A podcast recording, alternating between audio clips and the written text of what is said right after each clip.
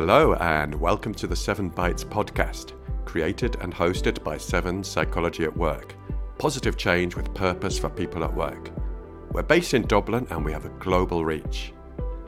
In this podcast, you'll get to meet some of our expert team, hear about their specialisms and top tips, and also hear about our views on the current issues our clients are facing at work. I'm Ross, a business psychologist, and I love being part of the Seven family. I'm Emma, and I'm a part of the research team at Seven. I'm really passionate about conducting and analysing psychology relevant and up to date research on behalf of our clients across our specialist areas. Hello, everyone, and welcome back to the Seven Bytes podcast. It's a new year and hard to believe it's episode five, Ross. Yeah, Emma, hi. I can't believe we've embarked on 2024. Mm. And how quickly 2023 went. And some people find it's a time to reflect and set new intentions for the year ahead. And sometimes I find there's a bit of pressure on us all to do that, which I kind of resist. And some people view it as a time where we're kind of beginning to emerge from hibernation and dream what the year could have in store, preparing for spring and new beginnings. So, whatever your perspective, I'm really excited for today's discussion. Yeah, and we have a really interesting episode in store for you today. I'm going to be asking Ross all about a specialism. It's a therapeutic approach called ACT, and we're going to explore how it's being applied in the coaching and workplace context with seven clients. But before we get into that, Ross, can you tell the listeners firstly what ACT stands for, and secondly, what is it? Yeah, sure. So, ACT stands for Acceptance and Commitment Therapy. Now, listeners, don't be alarmed by that word therapy because for the past 20 years, the body of research has grown significantly to show the effectiveness of ACT in the workplace. So it's very much an approach that can be used in a whole variety of settings. But what we're going to focus on, and what I focus on in my work, is using this acceptance and commitment therapy in the workplace. And the evidence shows it can enhance our effectiveness in work and life. It's not just for our working lives, it's for our whole lives. It can improve our own well being and our personal resilience. It can help us develop our skills to move towards those things that might be important for us. It also helps us reduce rumination outside of work. You know that thing where maybe you had a really tough day at work and you get home, you're with family, friends, your loved ones, or you're just sitting on the sofa alone, but your mind is still in the workplace. That's not a healthy state for us as human beings. It can help us consider what's important and help us also recognize the barriers and when I say barriers, I'm more interested in the barriers that are inside our heads. Those internal barriers, those thoughts, emotions, memories, and sensations that might stop us moving towards the person we'd really like to be. Brilliant. And so, what are some of the key principles of ACT? Yeah, ACT is a set of processes that help us develop something called psychological flexibility. And the way we've designed it to present to a workplace audience, whether it's leaders, whether it's in one to one coaching, or whether it's for groups of individuals, we break it down into three skills. And those three skills are noticing, active, and open. And maybe if I just expand on those a little bit, it'll give people more of an idea about what I mean by those skills. So, noticing, first of all, we can go through our lives not really noticing what's going on around us. There's some research done by Harvard, and it suggests that of our waking hours, we can spend 47% of our time on autopilot. And autopilot is that state where our body is in one place, but our mind's thinking about something else. And sometimes that's dead useful. Sometimes that's where our great creativity comes from, where we get great music, architecture, poetry, literature. But sometimes that autopilot overreaches itself, and our mind is wandering when we really want to be focused on perhaps the person in front of us, or perhaps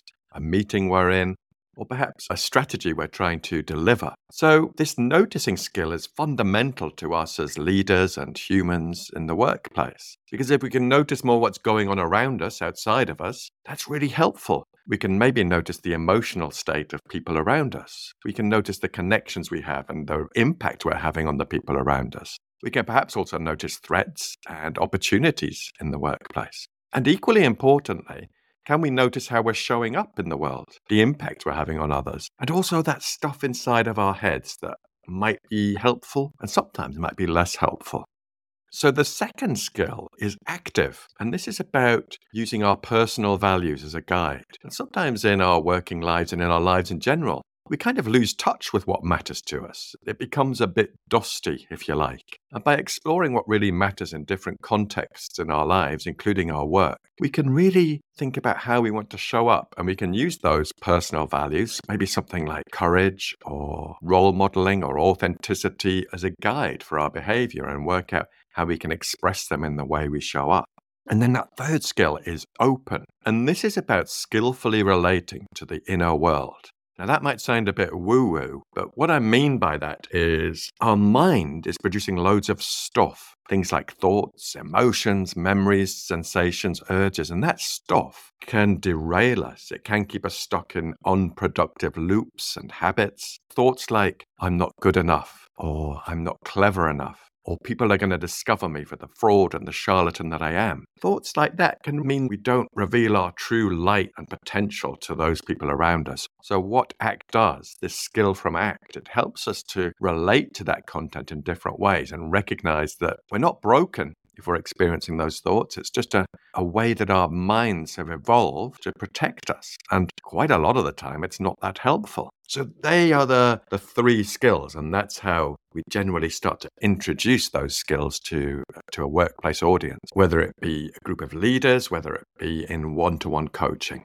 Wow. And as I was hearing those three, that noticing, active, and open, such relatable concepts coming through, you know, that feeling of being on autopilot or even those troubling thoughts that may come up about yourself, you know, that I'm not good enough. So it's brilliant that ACT breaks it down into those three key principles. Mm. And so, Ross, how did you come across ACT? Well, maybe if I take a, a, step back, Emma, just to give a bit of the context of the background, because I had a career in HR, in leadership roles in the UK civil service. So I was in the, the Home Office and the Department for Business for 20 odd years. And then about eight years ago, I jumped ship. I had this itch this makes sense. I had this itch that I wanted to scratch over my last years in the civil service. I had a great time. I did loads of different roles, and I felt there was more that I could give. And I kept having this thought there's more that I can give. Is this it? And so I thought, what form would that take? And the, the form it took eventually was me leaving the civil service and going back to uni. My first degree way back was in psychology up in Dundee. Then I did, along the way, a master's in human resource management. And then when I left the civil service, I did another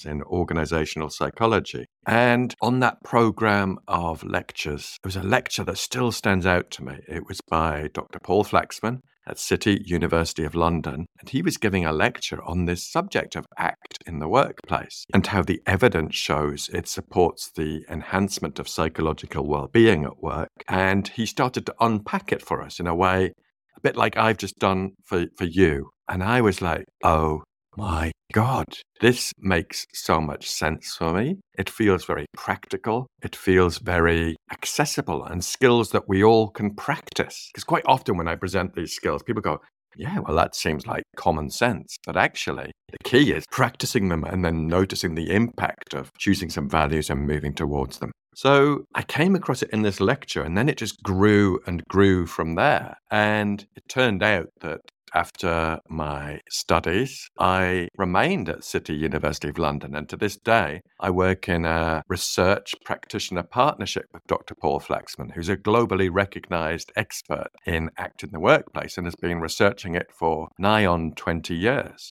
So I'm fortunate enough to work alongside Paul in the design and the development of interventions and ongoing research in a whole host of different working populations. I can really see how that approach resonated with you, Ross, but why did it?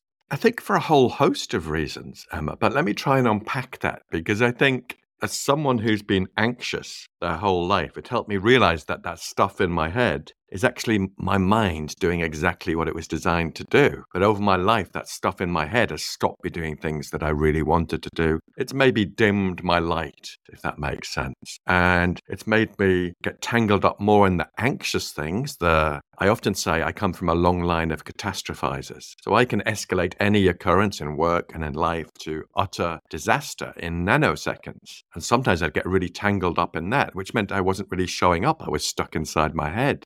So, by practicing the skills from ACT, it allows me, I think, to authentically present them to other people and also really reflecting on different areas of my life and how I want to be. What would the best version of Ross look like? Really thinking about how that would look and how I could use those values or principles as a guide for my behavior. And it's transformed every area of my life. It's made me think about how I'd like to be. And I grew up in a small village in the northeast of England near Newcastle. And when I was growing up, I was thinking, I'm different. I don't know how to express this. And there were no, when I grew up, there were no credible gay role models in public life. The only role models I really had were exaggerated characters on, say, a sitcom which made me, growing up, feel quite isolated, like there was something wrong with me. And it also led into my early years in the workplace. I felt quite disconnected, like I had to hide because I knew I was gay, but I didn't quite know how to admit that to myself or to, goodness me, share that with other people. And I did eventually manage to do that before I came across ACT. But ACT has helped me really think about how I want to be in the world and how I want to be in life as, as a role model for others, for leaders, for people at work, to help them be their best selves. That's so compelling. And hearing how ACT was not only something that's relevant in your work life, but actually there was something that resonated with you in terms of that personal aspect of managing anxiety and acting as a guide for behavior. And so, what was it about ACT that made you want to implement it into your coaching practice? Part of it is the evidence base. I always like to to bring evidence based research to life in my coaching practice. Another part of it is that I know from our own research at City University of London that people are suffering at work. For example, of people who send to come up on a workplace program of four sessions to cultivate the skills from ACT, around 40% were experiencing borderline clinical levels of distress. Usually it takes the form of depression, anxiety, and stress. And that's what gets me up in the morning. We have evidence based skills which can be shared and cultivated in others. And remember, if we can increase psychological well being, that's the most reliable predictor of performance, attendance, and turnover. So it's kind of like a no brainer for organizations. We've got this behavioral science that can increase psychological well being, and that's the predictor. So I guess the other part is it's a real privilege to share these skills with adults in the workplace. I was never taught these skills in my schooling or in my further education, and neither were many adults. And Emma, you asked about coaching. In coaching, ACT is super useful because it allows me with a client to unpack what's going on in their heads. We can actually sort how they'd like to be, what might be getting in the way, and how those things can show up in their behavior so it can accelerate the impact of a coaching session for me by allowing us to explore that together. And quite often I'll put it out there on a whiteboard or a piece of paper, and it just makes it very visual and accessible to them and keeps it uppermost in their mind about how they'd like to be. What would the best version of themselves look like in this context in their lives? Brilliant. And I never thought of that fact that many adults going into the workplace were not taught these skills, or you could even say coping mechanisms. And that's great to hear that it's an, an evidence based model. And as you mentioned, it's so important to remember those correlations between psychological well being and other organizational outcomes, and also, in turn, quality of life more broadly. Mm. So, Ross, I'm keen to find out how you've applied the theories of ACT and behavioral science to your work with Sevens clients. Yeah, well, in the one to one, it's very flexible and responsive. It enables me with clients to co create perspectives so they can think about what really matters to them, how they want to be, and also reflect on what's getting in the way those thoughts, emotions, memories, sensations, and urges that might be showing up inside of them that can get in the way with them being the version of themselves they'd really like to be. And it gives them a practical way forward to help them be flexible and adjust to the context that surrounds them. So it creates this sustainable way of looking at their own leadership. I'm wondering from your experience, could you give us any specific case examples of where ACT has helped someone overcome a particular challenge in their work life? Yeah, I was thinking about this, Emma, thinking of ways I could bring this to life a bit. And I've got a couple of examples. So, a few years ago, I was working with a guy who was an investment banker, and he came to me for one to one coaching. And to cut a long story short, he was miserable. He was really demotivated, extremely unhappy in his job. He was making significant amounts of money, had a beautiful house and a family, but he was deeply unhappy and depressed. And over a number of sessions, we talked through what really mattered to him. And there were things in his life that really mattered to him, like providing for his family. And obviously, he was providing a certain level of lifestyle for his family, a comfortable lifestyle. But he also shared with me that his kids had noticed that he was miserable and said they'd, they'd rather have a daddy who was who was happy and, and playing with them rather than sad all the time. And that really struck him and he really started to explore what matters to him. And what mattered to him was education. He was he was a coach in sports in, in his spare time and he wanted to expand that. So he actually started to take some small steps to think what would it be like to be teaching young people and he started to make contacts with local schools and actually then had some what you might call work experience as a teaching assistant. And he absolutely loved it. He was buzzing and really felt connected with what matters to him. And there was other stuff also showing up. You know, I talked about that stuff that shows up, which we must explore. We need to explore in coaching. That things like there's quite a salary differential between being an investment banker and a teacher, to say the least. And how would that work? And because of his expertise in numbers and investments, he could really think about how he could still maintain his support for the family whilst studying to be a teacher. So, the long and the short of it is he relocated to a different area of the country and trained to be a teacher. And that's a really radical shift in career, no? Yeah, absolutely. And it's great to hear that that's possible through coaching someone on these core principles, you know, that active principle, the alignment to his values and what matters, but also exploring those those thoughts that come up. Mm. And, and don't get me wrong, there was a whole heap of conversation in this. There was high emotion, mm. concern, worry. It wasn't as sort of Pollyanna as I've described it there. It was a really intense and at times quite emotional journey over months. This wasn't something like, oh, yeah, I'll pack up today and I'll start tomorrow. This was over a, a period of time. But hopefully, it illustrates that there's always time for us to really explore what matters to us and see how we can bring that to life in, in any area of our lives. Absolutely. Yeah. And it's great to hear you talk so openly and honestly about this takes time, it takes work. And then in terms of working with the team, Ross, how do you apply ACT to your work with them? Yeah. That's interesting, Emma, because you can ramp up the skills from the one to one basis to apply to groups. So you can really use this framework to generate collaboration and cooperation between teams and help them collectively really think about who they want to be what's the purpose of this team? And what would it look like if everyone was aligned and moving towards this purpose? That's really interesting. And what's the impact of using that with teams? Well, I think in brief, Emma, it helps a team to really surface their assumptions. There are people sitting around the table in a team, and they perhaps they've each got a different take on what that team is for and what they're moving towards. So it can help them identify practical small behaviors that really represent how they want to be as a team. And it can also help them as a collective see what can get in the way, what could be showing up inside of anyone in that team that might result in a behavior that takes them away from that collective intention.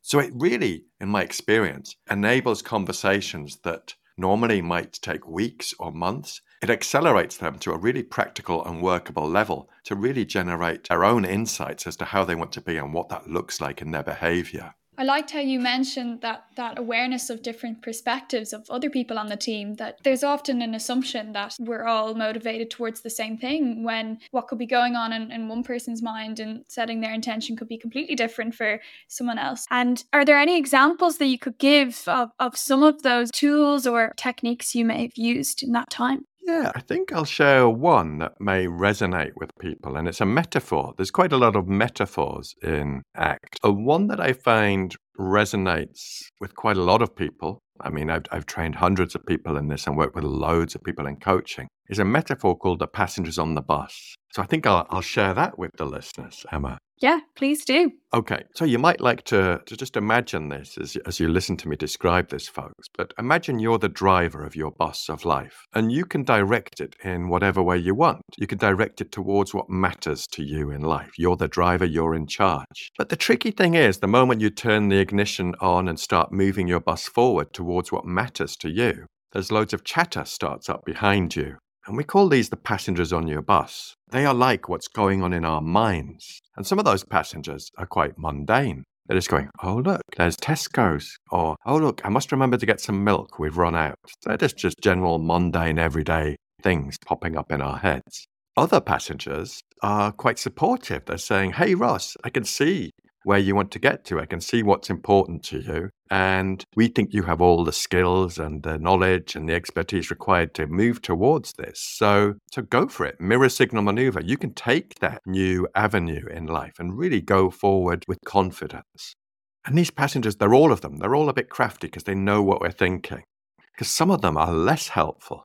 Some of those passengers are saying to me, Oh, Ross, the seats on your bus, really uncomfortable. And you're not a particularly good driver, are you?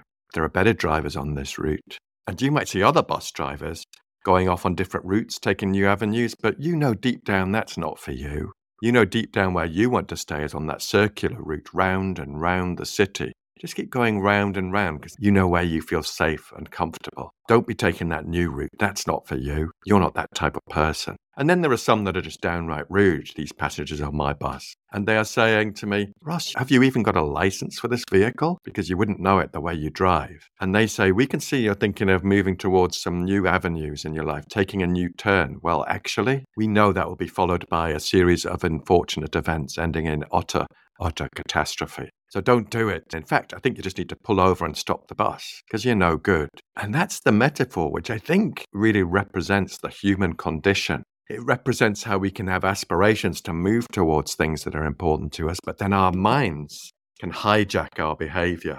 All those passengers piping away at once can really get in the way. And what we know is that we can develop skills, really simple skills that can help us get a bit of distance between ourselves and those passengers. We're not suggesting we throw them off the bus because we know from the evidence that doesn't work that effectively much of the time.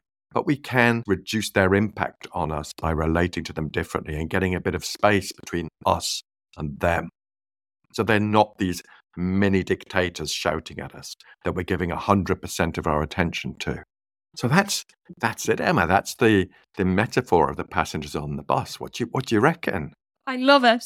I love how you've simplified such a complex construct that's certainly relevant for a lot of people, I imagine, and broken it down into this simple anecdote that really does make sense.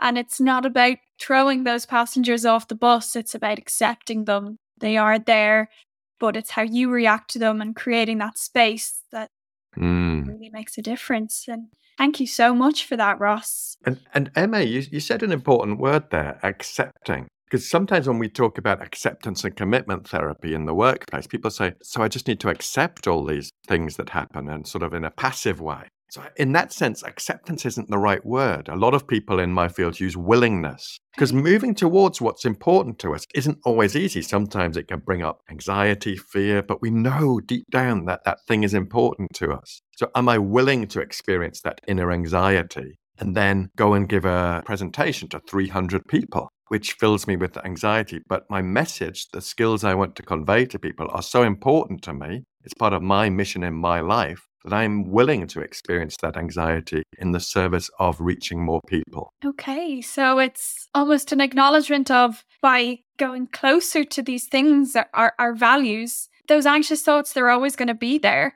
but it's staying rooted in this is what I want to do. Yeah, that's absolutely beautifully put, Emma. Yeah, it's knowing that this route might not be easy. And sometimes those unhelpful thoughts or passengers might get louder as we move towards that thing because it matters to us. Yeah, and that actually makes sense. You know, I've I've often said anecdotally to friends or family, nerves are a good thing. This is something that matters to you. That's why they're there.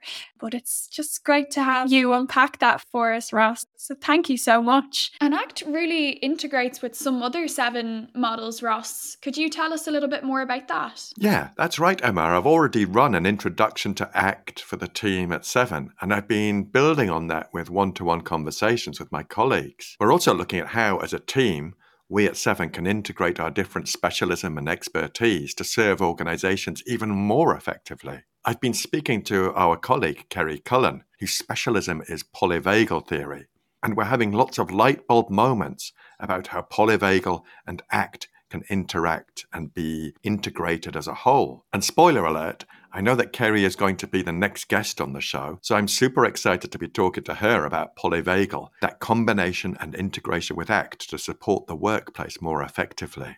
Yeah, and it's really interesting to be able to integrate different models into the coaching context. So I'm really looking forward to hearing that episode, Ross. And just before we finish up, what would you recommend to any listeners out there that might be looking to find out a bit more about these brilliant tools and techniques? Yeah, well, thanks, Emma. What I'd say to the listeners if you're interested and curious about ACT, come and talk to us. Get in touch. Let's have a chat. Let's talk about your organizational needs and challenges and see how ACT might support you. Those flexible skills from ACT might be suitable to meet your requirements using evidence based behavioral science. And do you have any additional resources on ACT that you would recommend to any listeners out there that might like to find out a bit more about ACT? Yeah, um, I think I'll mention two or three. There's a book called The Happiness Trap by Dr. Russ Harris, who's an ACT expert and practitioner based in Australia. And he's great at bringing ACT and making it accessible for people. And it really challenges that myth that we need to be happy all the time. And if we're not happy all the time, there's something wrong with us. It's a great read. Another one I'd mention is my own podcast. It's called People Soup.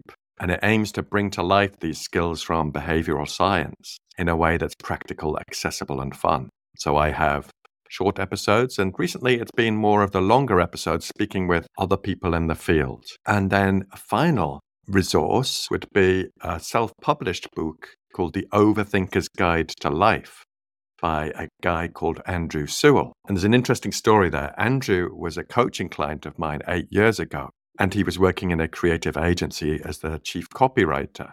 And we had some coaching sessions. And since then, he's left that work. He's become qualified as a coach. And he's written this extraordinary guide to support people who find that they overthink in life. So if any of you are out there are resonating with that overthinking, it's well worth checking out. And I'll make sure all these links are in the, the show notes, Emma. Absolutely, yes. And listeners, Ross's podcast is incredible. Give it a listen, it's well worth it. And thanks again, everyone, for tuning in to episode five. We hope you've enjoyed it. And do make sure to subscribe to the podcast and engage with our posts on LinkedIn. And we'll pop our LinkedIn page in the show notes for the episode also. We have two more exciting episodes this season, so do keep your eyes peeled on our socials. And thanks again, Ross, for teaching us all about ACT.